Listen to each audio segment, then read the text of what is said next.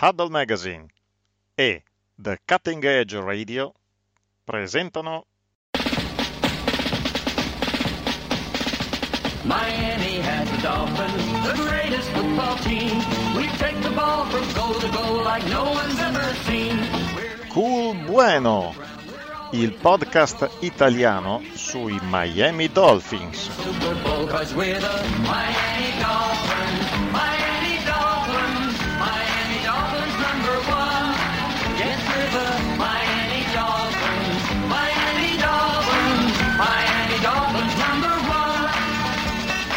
La vita è col bueno solo quando la prendi col bueno.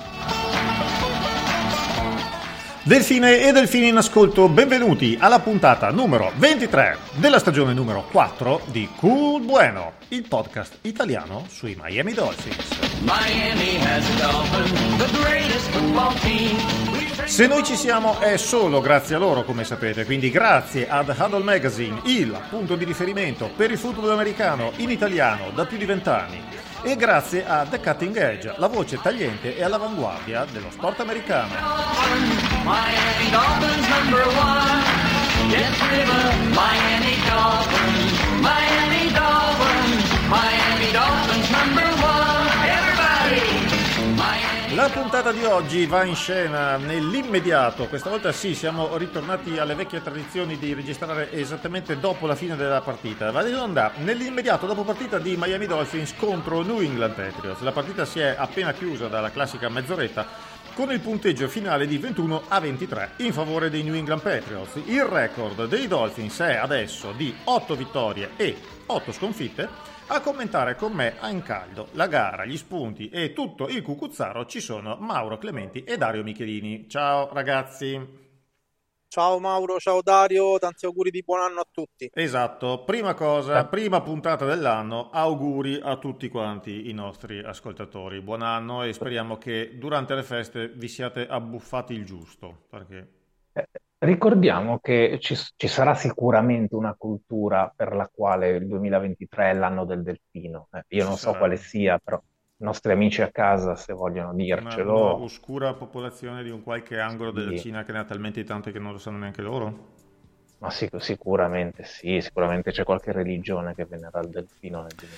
Allora, signori, siamo, eh, come ci si diceva prima, in un gigantesco giorno della marmotta in cui le cose succedono e si ripetono sempre uguali. E una delle cose che si ripetono sempre uguali è che quando noi eh, diventiamo generosi e ci diciamo ma ampliamo i nostri orizzonti, invitiamo un ospite in puntata, ecco che tac quell'ospite lì è destinato a festeggiare e, e noi a, eh, a, fargli da contorno, a, a, celebrare il suo festeggiamento. Fatto sta che questa sera, per iniziare il 2023, per iniziare il nuovo ciclo, cioè, siamo felici, ma davvero felici, felici, felici, di avere, credo, ma non sono abbastanza sicuro, la prima ospite della storia di Culbueno. Non mi risulta che sia, che siamo mai riusciti ad avere eh, una, una presenza eh, femminile e questa sera finalmente riusciamo ad avere in studio niente proprio di meno che Analia, tifosa dei Patriots e una delle anime dei nostri amici di Patriot Train. Ciao Ana, benvenuta a Quel Bueno. Ciao, grazie, grazie della presentazione e dell'invito. Invitatemi anche la prossima volta se, ah, se la regola è questa. Scherzi a parte. Ah, no, nessun problema. Per un'altra partita va benissimo, non c'è problema. No, pensavo al prossimo sfida. Beh, ma il prossimo due, anno. Ormai, due squadre, il prossimo anno va bene. Come stai? Tutto bene? A tanti auguri di buon anno anche a te.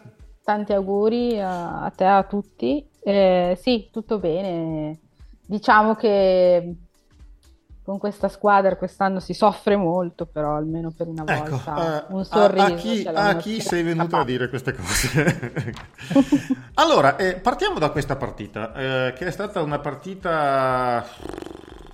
No, non so neanche come definirla, cioè, ripeto, eh, per noi eh, è come vivere in un gigantesco giorno della marmotta, in cui anno dopo anno, stagione dopo stagione, questa squadra trova il modo di eh, buttarsi via, di, di, di, di, buttare all'aria tutto quanto e di deludere i, i tifosi eh, in modi più o meno vari ed eventuali. E, e, in modi sempre nuovi ed è questa la cosa bella in fondo, dai. Esatto. La partita di questa sera eh, non ha fatto una grande eccezione, nel senso di questa sera, per noi che stiamo registrando adesso, per, per voi che ci state ascoltando, che la sentirete da, eh, da martedì, eh, no, chiaramente non è questa sera. E saprete anche il risultato della partita tra i Jets e i Seahawks che si sta disputando proprio mentre registriamo, che avrebbe potuto interessarci, ma in realtà a questo punto ce ne interessa proprio il giusto.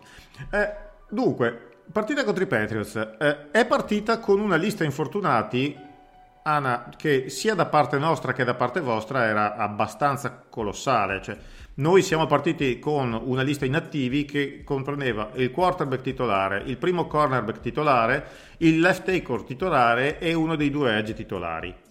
Tutti tra gli inattivi, oltre a tutto quello che ci manca in secondaria. Ma anche a voi mi pare che la secondaria era quantomeno decimata secondaria decimata con i due rookie Jones, Marcus e, e Jack, dove puoi anche dire che Marcus Jones è sicuramente un'arma a tutto tondo perché ha prodotto come ritornatore, ma anche a, credo sia uno dei pochi giocatori insieme a Dion Sanders avere in una stagione un touchdown offensivo, una pick six e un, un ritorno per touchdown. Quindi Sicuramente è un'arma a tutto tondo che quando manca se, si sente, si sente.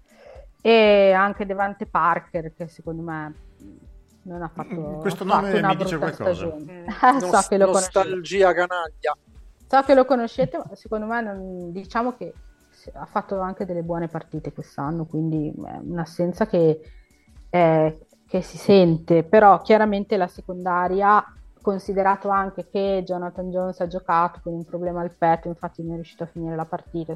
Era sicuramente l'unità più, più in difficoltà e credo si sia anche visto. Quindi sì, c'era un bel elenco di quando ho postato gli inattivi prima della partita ho visto che da entrambe le parti c'era un bel elenco pesante di mancanze. Cosa che per carità a fine, quando cominci a giocare a fine stagione eccetera gli infortuni si accumulano ed è una situazione abbastanza normale e, meno normale sarebbe quella di non avere infortunati.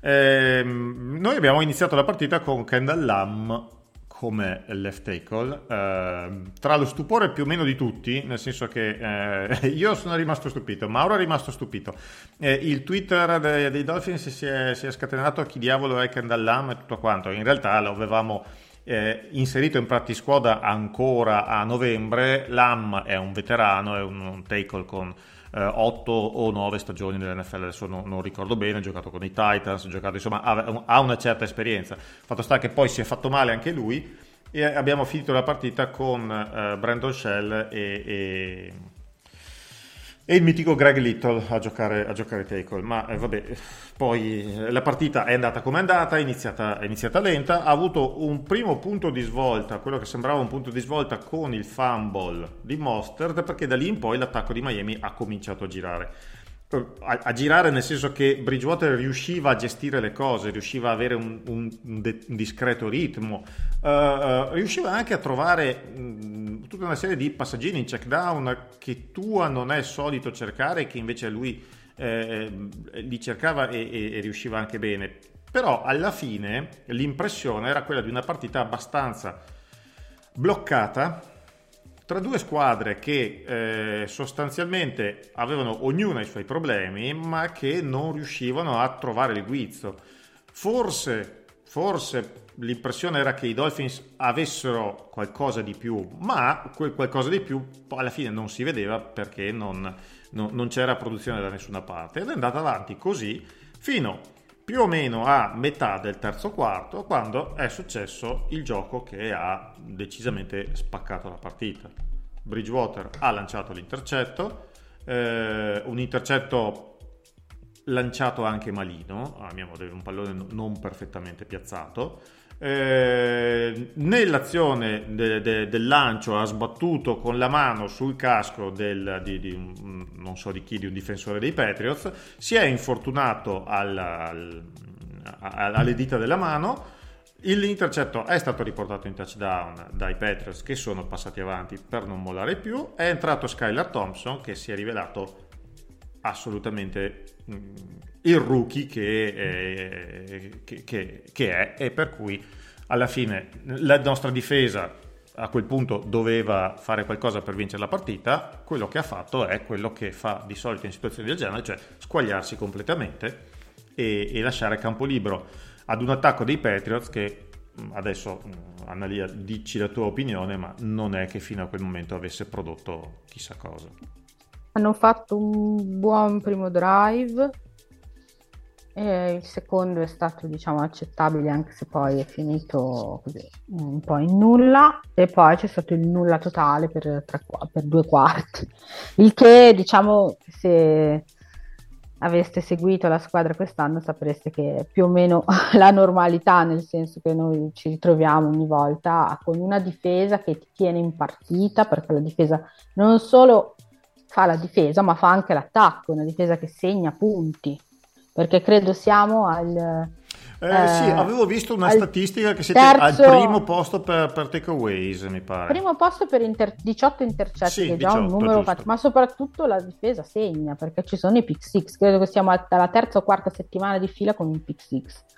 La difesa credo abbia segnato, non so, ora non ho il numero sotto mano, qualcosa tra 7 e 8 touchdown quest'anno, che è un numero notevole. 8 forse. 8, 8 dicevano in... Mm-hmm penso siamo arrivati poi... a 8 con, con quello di oggi.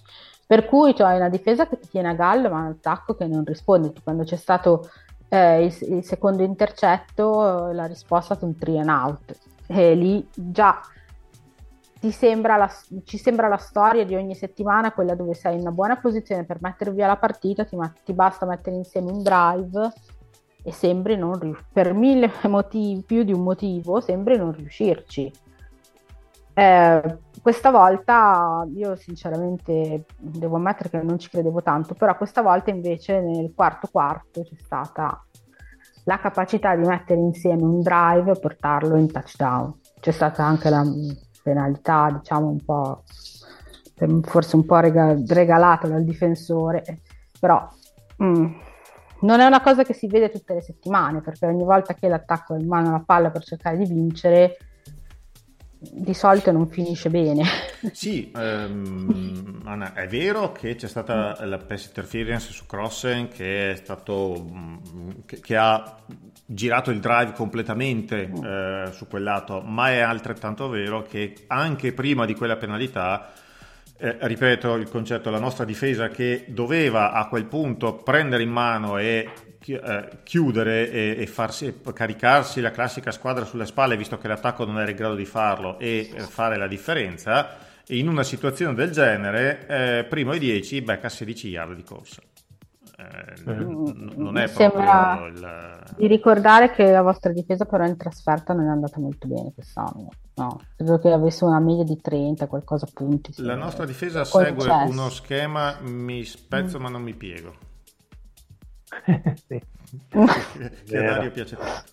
Mi piace tantissimo. Mm. Quella, quella, corsa di 16 yard è stata in realtà la, la giocata della, della, partita, secondo me. Eh, perché lì è riuscito ad aprire il campo per i Patriots per fare poi il touchdown risolutivo. Eh, accoppiata poi con, con, l'intercetto scagliato da Teddy Bridgewater.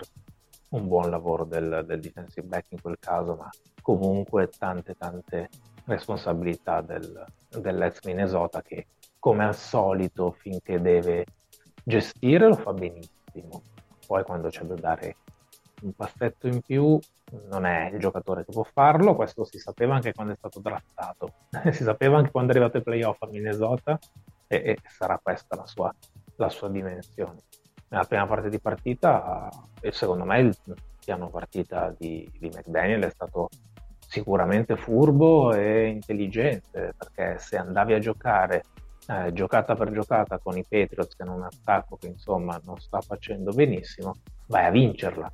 Eh, con un piano partita molto parco, adatto alle corde di Bridgewater, si stava tra virgolette portando a casa soprattutto a inizio secondo tempo quando avevamo una buona posizione di campo e siamo andati avanti.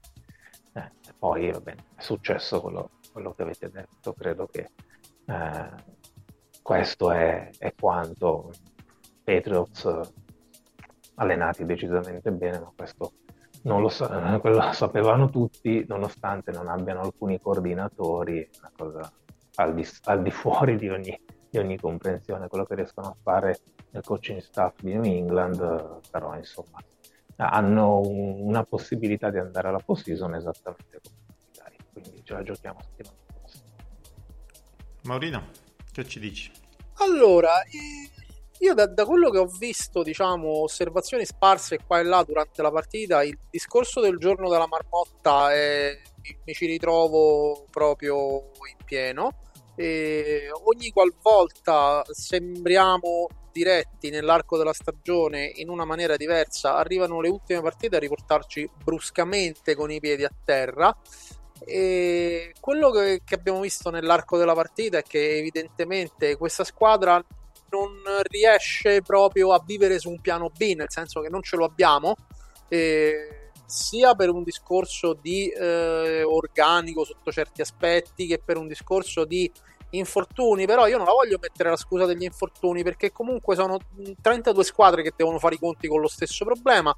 Se andiamo a vedere ogni squadra ha eh, tutti i suoi quarti di, molti quarti di nobiltà in infermeria, quindi non è un discorso che mi piace voler fare se mi aspetto un cambiamento di mentalità che ve lo anticipo non trovo da parte di questa squadra e da, da, quello che ho visto abbiamo perso contro una squadra sicuramente allenata meglio, proprio non, non c'è neanche da discuterlo.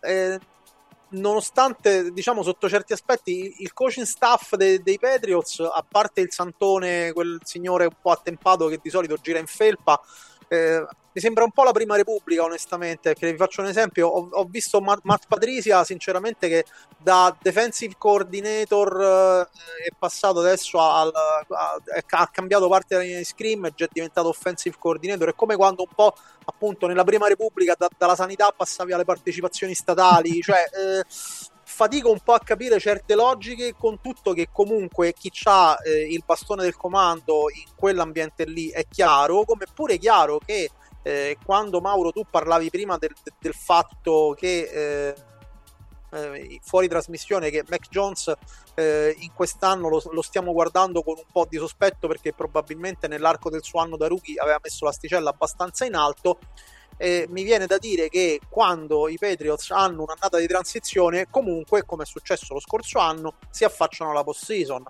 qui c'è un discorso di mentalità che evidentemente va costruita eh, in ogni singolo sternuto, fatemi dire, che si fa dentro un'organizzazione su cui Miami eh, purtroppo ha da tempo smarrito la retta via, fatichiamo a ritrovarla e siamo ancora comunque in uh, una situazione in cui abbiamo tante bellissime premesse, eh, tanto talento al roster e eccoci qua, siamo arrivati all'ultima di campionato con la possibilità di un accesso all'ultimo seed, che sappiamo bene che cosa significa. Significa nella più eh, rosea delle ipotesi andare a trovare i Kansas City Chiefs in casa loro al primo turno e eh, l'esito di questa cosa qui non dipende solo più da noi. E ci sono delle cose in cui appunto il nostro giorno della marmotta si concretizza eh, sempre ogni anno invariabilmente con aspetti diversi ma con lo stesso esito e qui purtroppo siamo comunque indotti a eh, recitare gli stessi salmi più o meno sempre perché comunque con tutte le belle premesse, con tutto il gioco ampiamente più bello degli ultimi anni che abbiamo visto in questa stagione, siamo ancora lì. E purtroppo non c'è molto altro da aggiungere su questa parte del, de, di osservazioni. Anna, tu come, come, hai visto la partita? Cioè, voglio dire, concordi con la visione che sono due squadre che hanno tutte quante la loro bella fetta di problemi, cioè che alla fine stanno combattendo per un settimo posto entrare ai playoff per un motivo, cioè, anzi per un motivo, sì. ognuna per, per, per i suoi motivi. Anzi, diciamo che appunto, come diceva Mauro, prima si combatte per entrare ben sapendo che si va eh, contro due o, o, Buffalo o Kansas City che sono um, sicuramente squadre superiori, almeno parlo per i Patriots quest'anno. E quindi certo vai dentro ma non, non hai, nel nostro caso non hai ambizioni di andare molto avanti.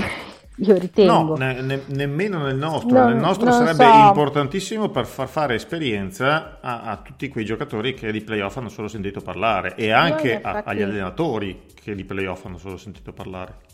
Io in effetti la vedo anch'io come un'esperienza valida perché anche la nostra squadra è molto giovane. Quindi anche se vai a Arrowhead e prendi una batosta, una lezione, una lezione sicuramente ci verrà insieme. È una batosta vale che poi pena. tutta questa gente giovane si ricorda per tutta l'off season e come, anno.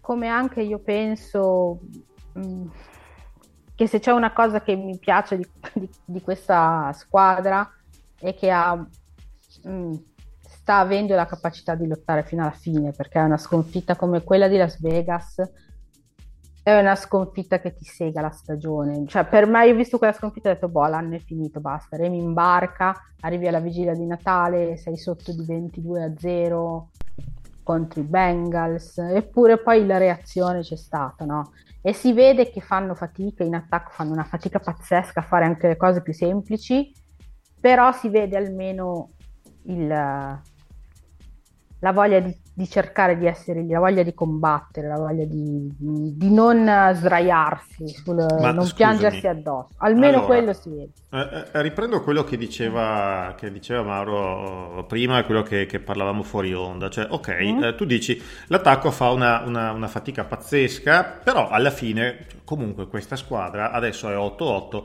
è comunque ancora viva. Ok, sì, avete questa lievissima complicazione di dover andare a giocare contro i Bills eh, all'ultima giornata, eh, però è ancora lì. Ma la domanda che, mm, che anticipava Mauro era, ma ad esempio Mac Jones, eh, quest'anno cosa gli sta succedendo? Cioè, non è più il giocatore visto l'anno scorso. Allora, è un problema di, del classico sophomore slump? È un problema di, di coaching staff? Già, o è un problema del fatto che è solo una percezione? Perché l'anno scorso aveva giocato talmente bene che adesso l'asticella era fissata alta e ci si aspettano certe cose. Diciamo perché chiaramente questo... dal gioco del quarterback dipende tutto l'attacco della squadra e noi purtroppo ne sappiamo qualcosa, visto mm. che abbiamo un attacco che con un quarterback gira, quando questo quarterback non è disponibile, eh, si è visto. Allora, innanzitutto questa tua domanda è la domanda principe e il, il dibattito principe all'interno della tifoseria nostra, locale, ma anche oltreoceano. Mm, diciamo che io Mm, sono in questo momento una delle poche, ma sono una sostenitrice, sono una che crede nel ragazzo. Eh, perché secondo me ha fatto delle cose molto belle al college, ha fatto delle cose molto belle l'anno scorso. Eh, l'anno scorso era stato molto gestito, eh, è stato molto molto gestito da McDaniels, quindi mh, mm, la, la, diciamo, l'ha dosato, l'ha dosato molto, infatti mi ricordo che quando durante una partita si perse l'armband e c'era scritto a caratteri cubitali patience, pazienza, calma e gesso, e, ehm, e, quindi lui stava molto con le redini tirate da McDaniels, secondo me, proprio era una questione di dire evitiamo l'errore, evitiamo la fesseria, prendiamo il check down, eccetera. Eh, Quest'anno ha iniziato l'anno facendo vedere che può fare di più a fondo campo, ma facendo un sacco di errori. Poi si è fatto male e è una, secondo me è una, un fattore che non è da sottovalutare quest'anno, anche se non stava giocando bene nemmeno prima. E al ritorno abbiamo visto uh, una nuova versione a redini super tirate dove è riuscito a ripulire gli intercetti e questa è una buona cosa. Però l'attacco spesso e volentieri non muove la palla per tre quarti della partita. Dove sta la colpa? C'è, un, c'è la colpa ovunque, infatti gli analisti si, si, ammazzano tra loro per arrivare a trovare questa risposta. Il, eh, eh, si parla di play calling, di spacing tra i ricevitori. I ricevitori si sono fatti male eh, due giocatori settimana scorsa perché hanno sbattuto tra di loro, non è una cosa che vedi succedere tutti i giorni. È gestione del cronometro, eh, il fatto di non essere certe volte pronti eh, ad allinearsi la marea di penalità prese dalla linea offensiva. Ci sono tutti questi fattori, la linea offensiva che ha delle partite buone, decenti, delle partite molto brutte, e lui che non è in questo momento in, in grado di eh, controbilanciarli. Ora, eh, certi errori che lui fa, tu puoi dire, ma il tuo allenatore può essere anche, non so, inserisci il nome di allenatore dei quarterback migliori di tutti i tempi, può essere lui, e tu comunque questo errore non lo dovresti fare. Puoi, può allenarti anche Paperino e tu questo errore non lo dovresti fare. Quindi alcuni errori sono eh, difficili da mandare giù. Io ritengo che se lui ha fatto un anno come quello dell'anno scorso, consistente con l'ultimo anno di college, a mio avviso, avere un crollo così deciso non, non, può essere imputato solo a lui, ci deve essere anche sicuramente una parte di fattori esterni importante perché non solo l'offensive coordinator, ma con McDaniel se n'è andato anche il QB coach che era lui stesso, per di più c'era il suo assistente Ardegri che è andato con lui, per di più c'era eh, il figlio di Lombardi che era allora allenatore dei wide receiver ma aveva un po' eh, mani dappertutto, eh, si è ritirato il coach della, um, dei running back, cioè c'è stata persa tanta, ha lasciato un bel buco. tanta competenza nel giro di poco tempo e lui la verità è che non ha gli strumenti per, per, controbilanciare questa cosa, non ce li ha perché non è il tipo di quarterback che prende la palla e si mette a correre per 30 yard. Palesemente si innervosisce, è nervoso nella tasca, è, mm, non è tranquillo, non è a suo agio e gli errori vengono di conseguenza. Per cui c'è una sua parte di eh, colpa che secondo me è più mentale che altro, non so se questo è tranquillizzarci, forse più preoccupante de- che il resto, e poi c'è tutto quello che lo circonda da dove lui secondo me non è stato messo in posizione per fare mm, una, una, stagione, una, una, seconda stagione a livello della prima. Ora ci sarà la classica situazione dove il terzo anno deve essere quello che risponde definitivamente alle domande. Chiaro. Eh, secondo me siamo in quella situazione lì. No, non sono d'accordo con chi vuole già buttare via il bambino con l'acqua sporca, lo trovo un po', diciamo, Mm, miope come punto di vista. Però, è una battaglia che combattiamo da tre anni, guarda, ti capiamo come pochi. Sì, tuttavia, ecco, è ovvio che non basta quello che metti intorno al quarterback per fare il quarterback, lui ci deve mettere il no, suo. Però aiuta.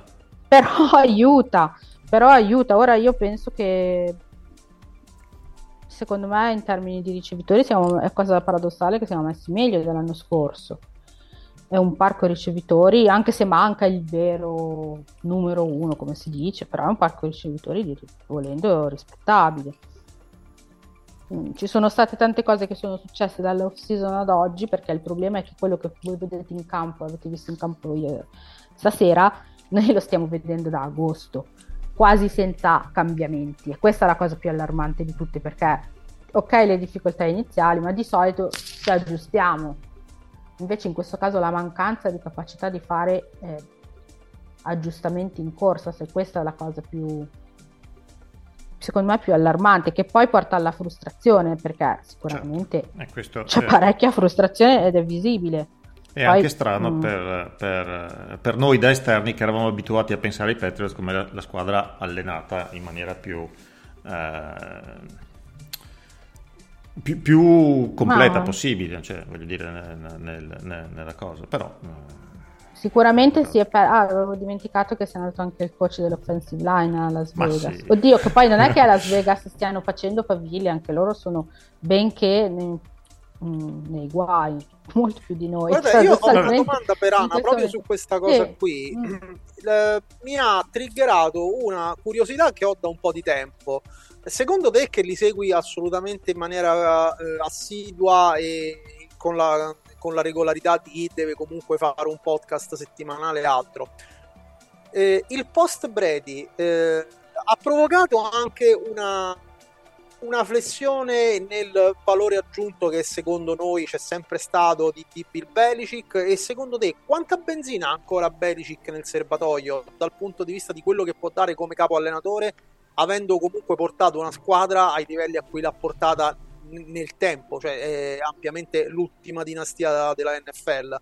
Come, come vedi questa cosa qui? Allora, partiamo dalla prima domanda io dico, quando eh, avviene un divorzio come quello, eh, le cose non si aggiusteranno dall'oggi al domani, perché mh, mm, ci sono vent'anni di meccanismi che sono messi in discussione, no? E ricostruire una squadra come poi è stata ricostruita, stiamo vedendo la ricostruzione di una squadra non solo con Brady, ma anche con tanti altri elementi che eh, insomma iniziavano da, a invecchiare per dire eh, ha iniziato a perdere Gronk, poi ha iniziato a perdere Edelman, ha iniziato a perdere eh, mh, tante figure in campo e anche nel coaching staff che erano le figure cardine dell'attacco. Poi anche in difesa hai fatto un bel ricambio, nell'arco di un anno praticamente hai quasi rivoluzionato il reparto linebacker. Lui è iniziato quest'anno con due rookie a corner, mandando via JC Jackson, che tutti si sono indignati, e, e guardate che difesa ha messo in campo. Quindi diciamo che il mio punto di vista è, siccome Brady è un giocatore unico, non capita due volte nella storia avere un giocatore del genere, riaggiustarsi dopo averlo perso, dopo vent'anni, significa fare un aggiustamento grosso che porterà via tempo. È più facile per lui andare in una squadra pronta e vincere quanto è per un allenatore ricostruire perché a, a, lui a senso suo era andato all'in per andare a tre Super Bowl di fila, no? Quindi ho detto, boh, io adesso devo ricostruire. Ha draftato male perché la verità è che abbiamo fatto due o tre anni draftando male. Invece gli ultimi due, con un cambio della guardia anche diciamo in termini di general manager, tra virgolette, o vice general manager, il general manager è sempre Belici, eh, anche lì sono, negli ultimi due anni si sono visti due ottimi draft e quindi riparti dal draft. Christian par- Barmore è un mostro, confermo. Eh, sì, sì. Non solo lui, perché anche Dagger che sono andati a prendersi dalla D2, l'avete visto in campo, ripeto, i, i due Jones quest'anno sono clamorosi eh, ci sono giocatori come anche Uce che ce l'hai da tre anni, tutti già a pensare che hai sprecato una picca, invece poi il terzo anno viene fuori perché è il primo anno che riesce a giocare da sano tutto l'anno, viene fuori e fa vedere quello che, mm, che sa fare. Quindi mm, a mio avviso no, è difficile fare questo genere di paragone quando tu hai uno che deve ricostruire la squadra, ricostruire la squadra porta via tempo. Seconda domanda, quanto tempo lui ha, lui secondo me, da quello che ho capito, lui non ha nessuna intenzione di fermarsi. Proprio lui... Eh, Dice dopo cosa risponde... faccio a casa? No, ma infatti ti risponde dicendo: Ma a me piace tutta la parte di questo processo, tutto, tutto dall'inizio dell'anno. Tutto, per lui è un lavoro di 12 mesi l'anno ed è, e a lui piace, per lui è vita questo. Quindi, eh, certo, l'età c'è, ma Lui io non lo vedo fermo. Ha una, diciamo, un, una compagna che, non, eh. che, ha, che, con che cui si è dopo il divorzio. Che vabbè, lei vive a Nantucket con il cane. Ah, vabbè. Il famoso Nike che Ah, quello che draftava. Draft. Quello che draftava, sì. Ah. E ha draftato lui Dagger, tra l'altro, quindi complimenti. Ah, hai capito il cane. esatto, quindi sì, ha una compagna, i figli sono grandi, è più volte nonno, credo che suo figlio Steve stia aspettando il quarto figlio adesso. E quindi però lui ama troppo questo processo, in questo momento io non lo vedo fermarsi. E se lo vedo fermarsi è solo per concentrarsi completamente sulla parte general manager e mandare qualcuno avanti a fare il coach. Fare, fermarsi nel senso mettermi sul divano io non, non, non ce lo vedo. E niente, eh, c'è speranza. Vabbè. Non c'è speranza. Eh, eh, riportiamo il discorso su, sui Dolphins eh, in termini abbastanza concisi perché poi eh, rischiamo nel, nel, nel, vizio di dire sempre le stesse cose. Eh, Mauro Dario, chi vuole l'attacco, chi vuole la difesa? Ah, io voglio l'attacco. Allora comincia tu.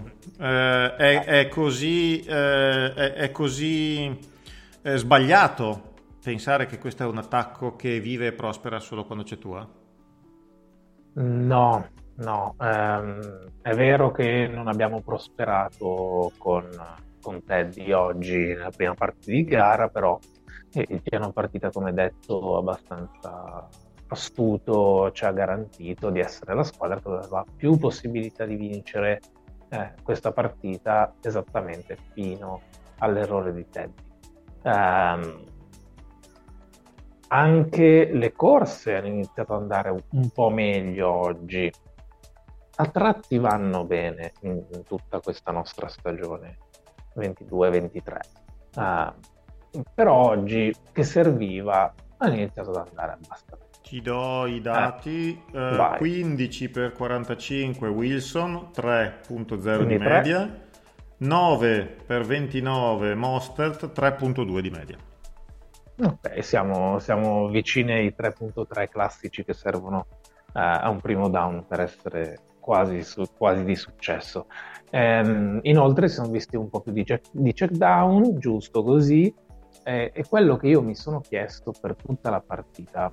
Um, se con Tagovailoa avessimo messo in ballo questo attacco, come sarebbe andata la stagione? Questa credo che sia la domanda che debbano porsi un po' tutti.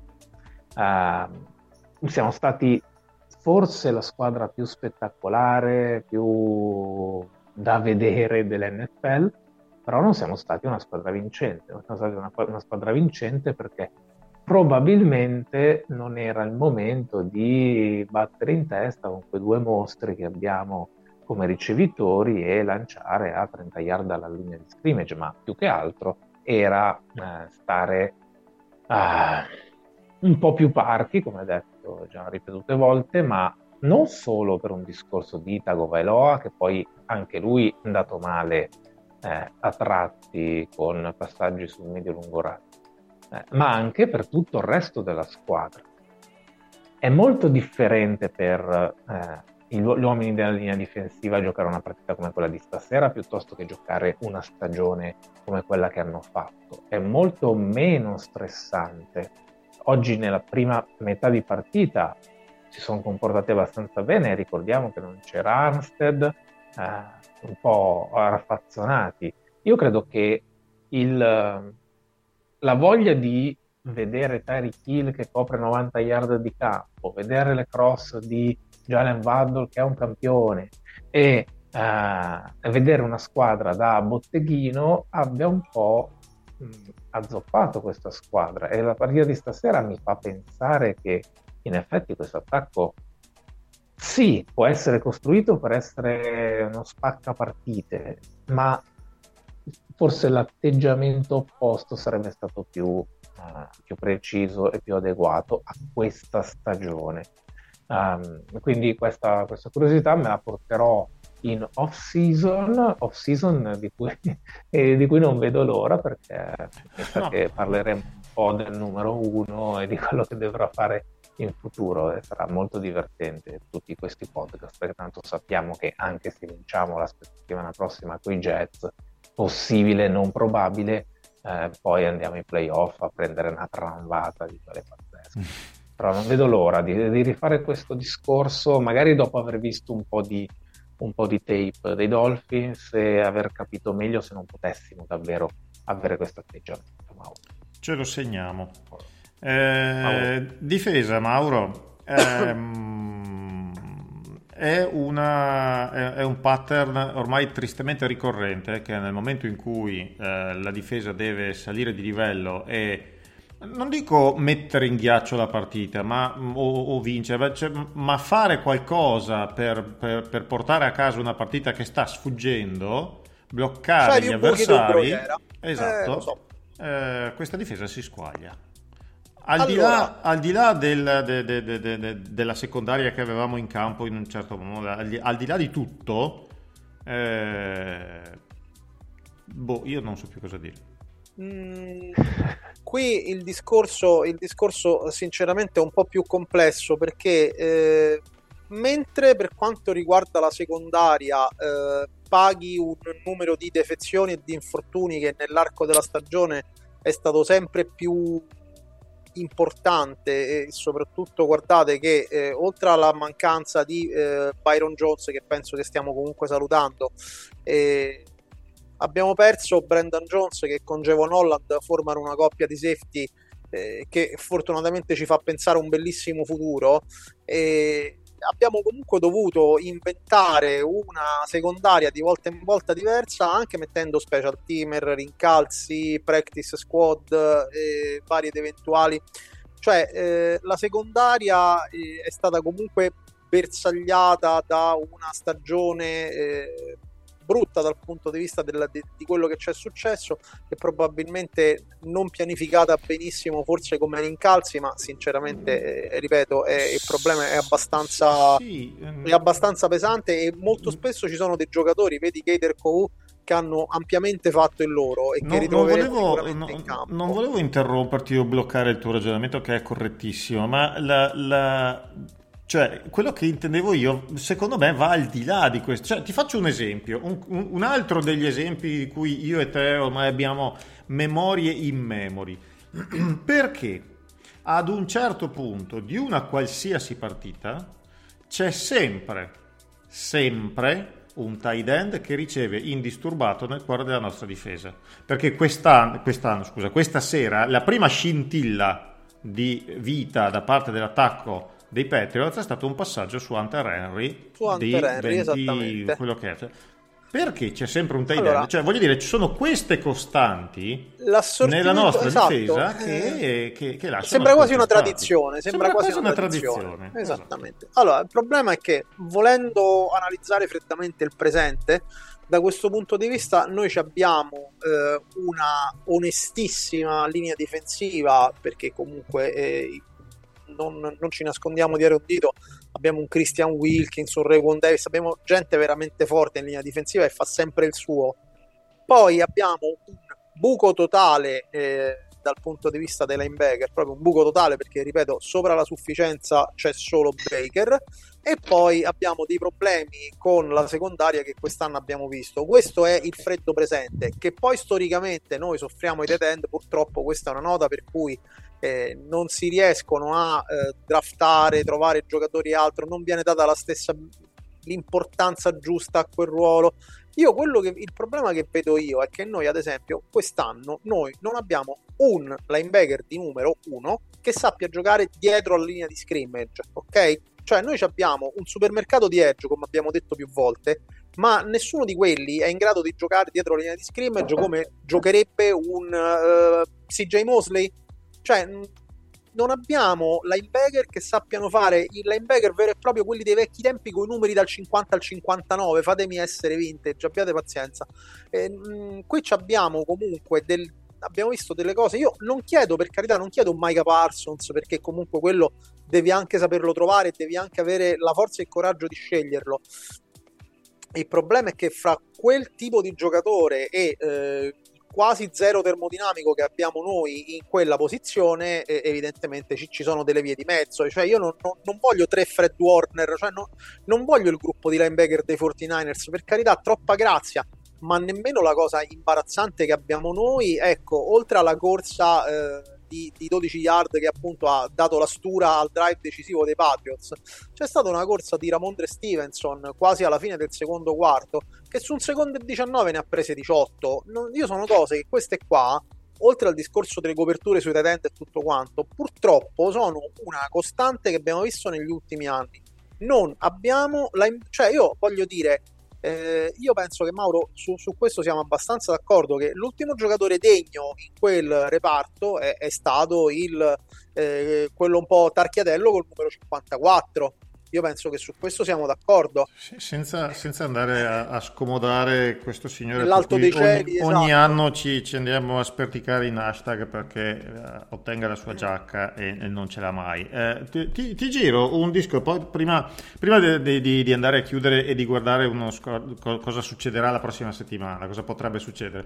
Uh, c'è una, un passaggio di quello che hai detto tu adesso e un passaggio di quello che aveva detto Analia quando eravamo fuori onda che a questo punto uh, mi viene automatica la connessione. Allora, c'è un problema di filosofia in questo diavolo di difesa. Cioè, quello che diceva Analia, che abbiamo perso Brian Flores, che era la mente dietro questi schemi. Ecco, c'è un problema Josh Boyer, potenzialmente.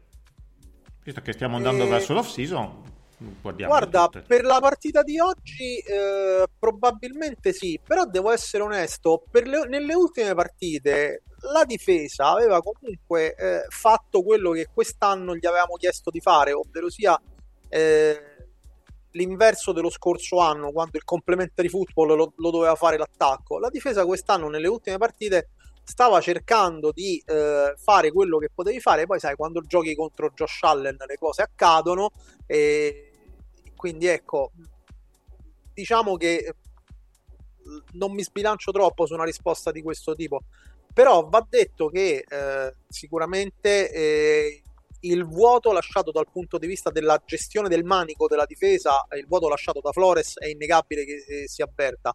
Eh, Boyer secondo me quest'anno è, è entrato in temperatura probabilmente da, da, poche partite e quindi temo anche un po' tardi.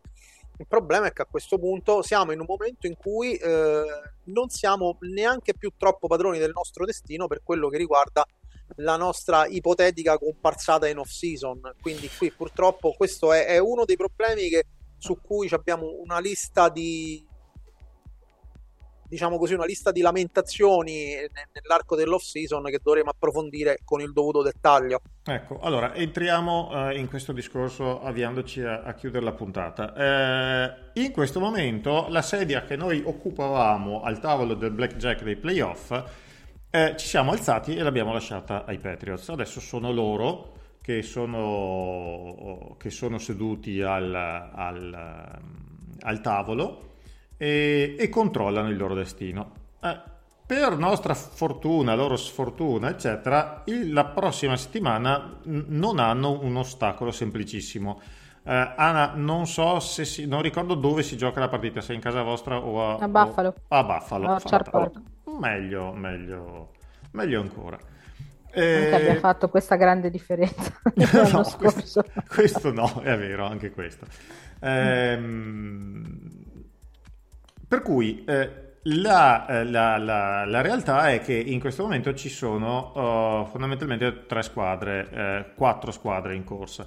Uh, voi che state ascoltando sapete già come è finita la partita tra Seattle e, ehm, e, e, e Seahawks e anche sapete già come, eh, sta, come, andrà a finire il, Monday night di questa, il Sunday night di questa notte tra Steelers e Ravens, però fondamentalmente Dolphins, Patriots, Jets e Steelers sono le quattro squadre che sono teoricamente in corsa per, per, per la cosa. Se eh, i risultati continuano ad essere quelli che sono, eh, se i eh, Patriots perdono a Buffalo e, e, i Dolphins vincono con i Jets, i Dolphins fanno i playoff come settima classificata.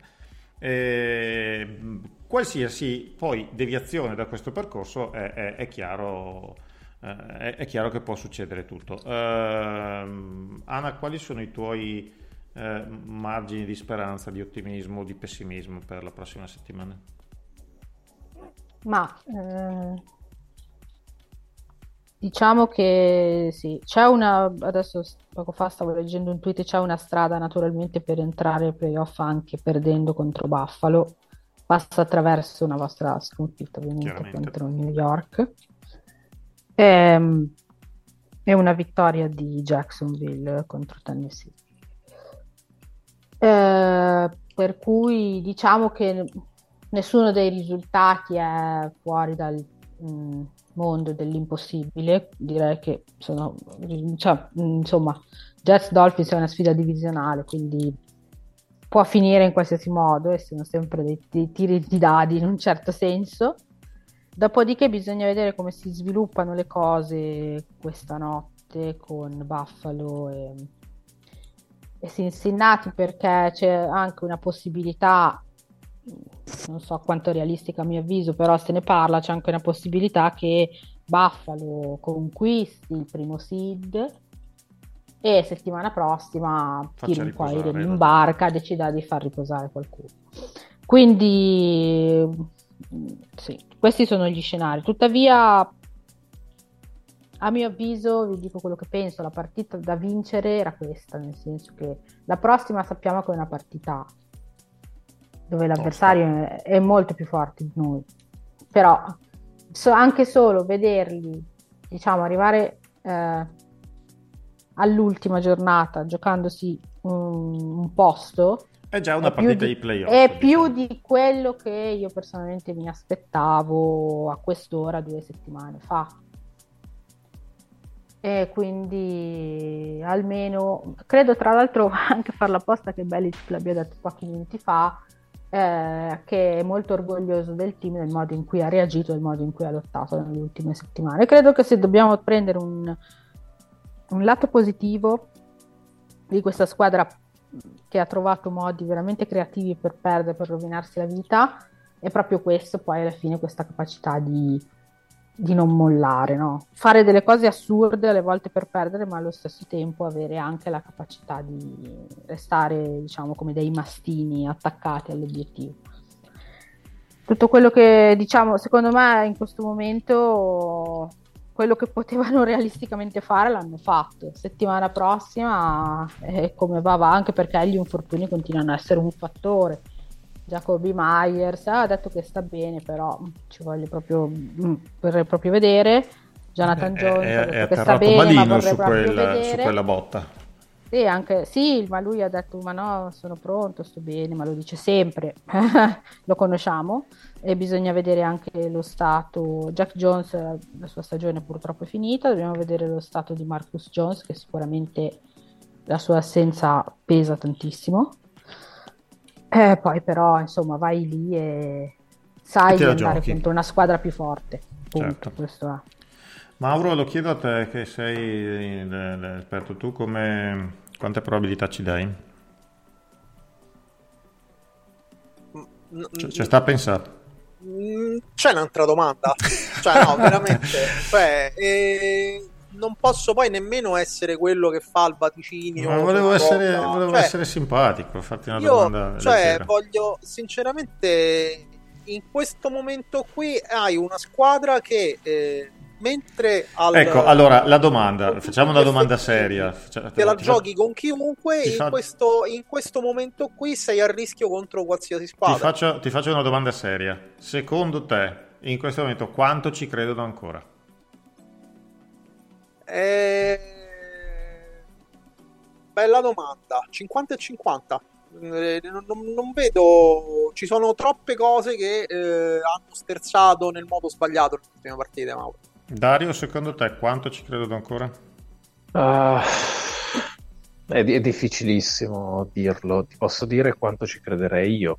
Ah, eh, esatto. eh, sarebbe stata la domanda successiva, quanto ci crediamo noi? Ah, io ci crederei da- davvero poco per come è andata questa, questa stagione di poter vincere coi Jets settimana prossima, non tanto per l'avversario che è abbastanza inutile, ma quanto eh, quanto per come siamo messi noi da un punto di vista mentale. Eh, succede ogni partita qualcosa che ti convince sempre di più che forse è meglio andare in vacanza. Eh, anche se, come abbiamo detto, sarebbe importantissimo per questa squadra eh, vincere, vincere e andare in post-season per fare una partita, per giocare una partita con questo gruppo, anche se probabilmente la gola non ci sarebbe. Um, io sarei un po' scoraggiato, spero di, spero di, essere solo io e che i ragazzi siano tutti felici, allegri e motivati per una grande domenica di football e per rubare l'ultimo posto ai playoff ai Patriots. Molto bene, allora su, su Dica. Io avrei la, la, solita tradizionalissima statistica inutile della settimana. Eh, ma È tu ti tieni, ti tieni la chicca sul finale e allora io ti mando la sigla. Q Bueno presenta la statistica inutile della settimana.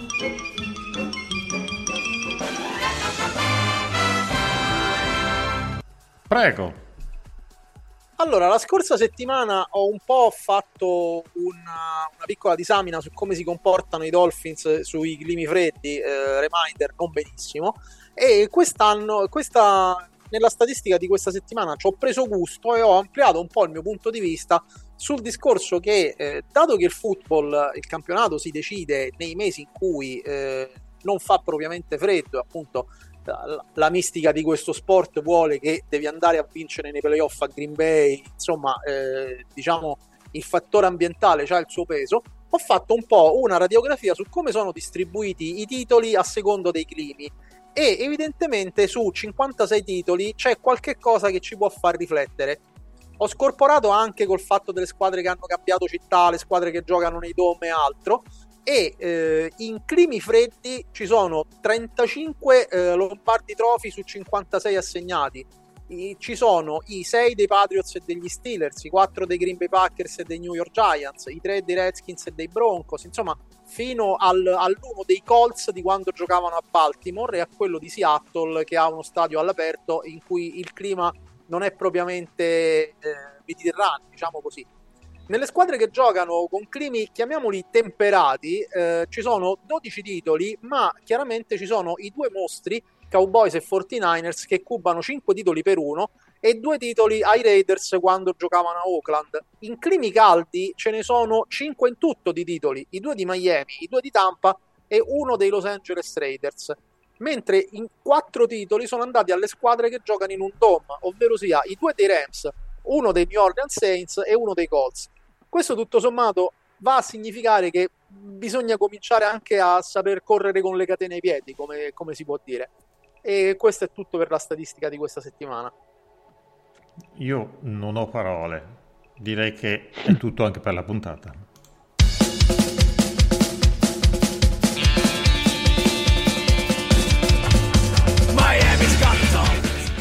La statistica inutile mi ha particolarmente colpito questa settimana, quindi mh, mm, ho deciso così di andare di sigla e, e, e, chiuderla qui perché non penso di poter aggiungere molto altro se no ringraziare davvero davvero tanto Anna Lia per essere stata con noi. È stato un vero piacere averti qui Anna. Grazie a voi per l'invito e anche per me è stato un vero piacere farvi compagnia questa oh. sera.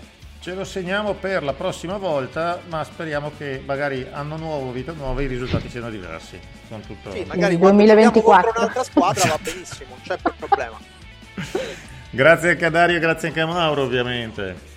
Grazie Mauro, buon anno a tutti i delfini e le delfine d'Italia. Noi saremo sempre qui, chissà se ci saranno i Miami Dolphins.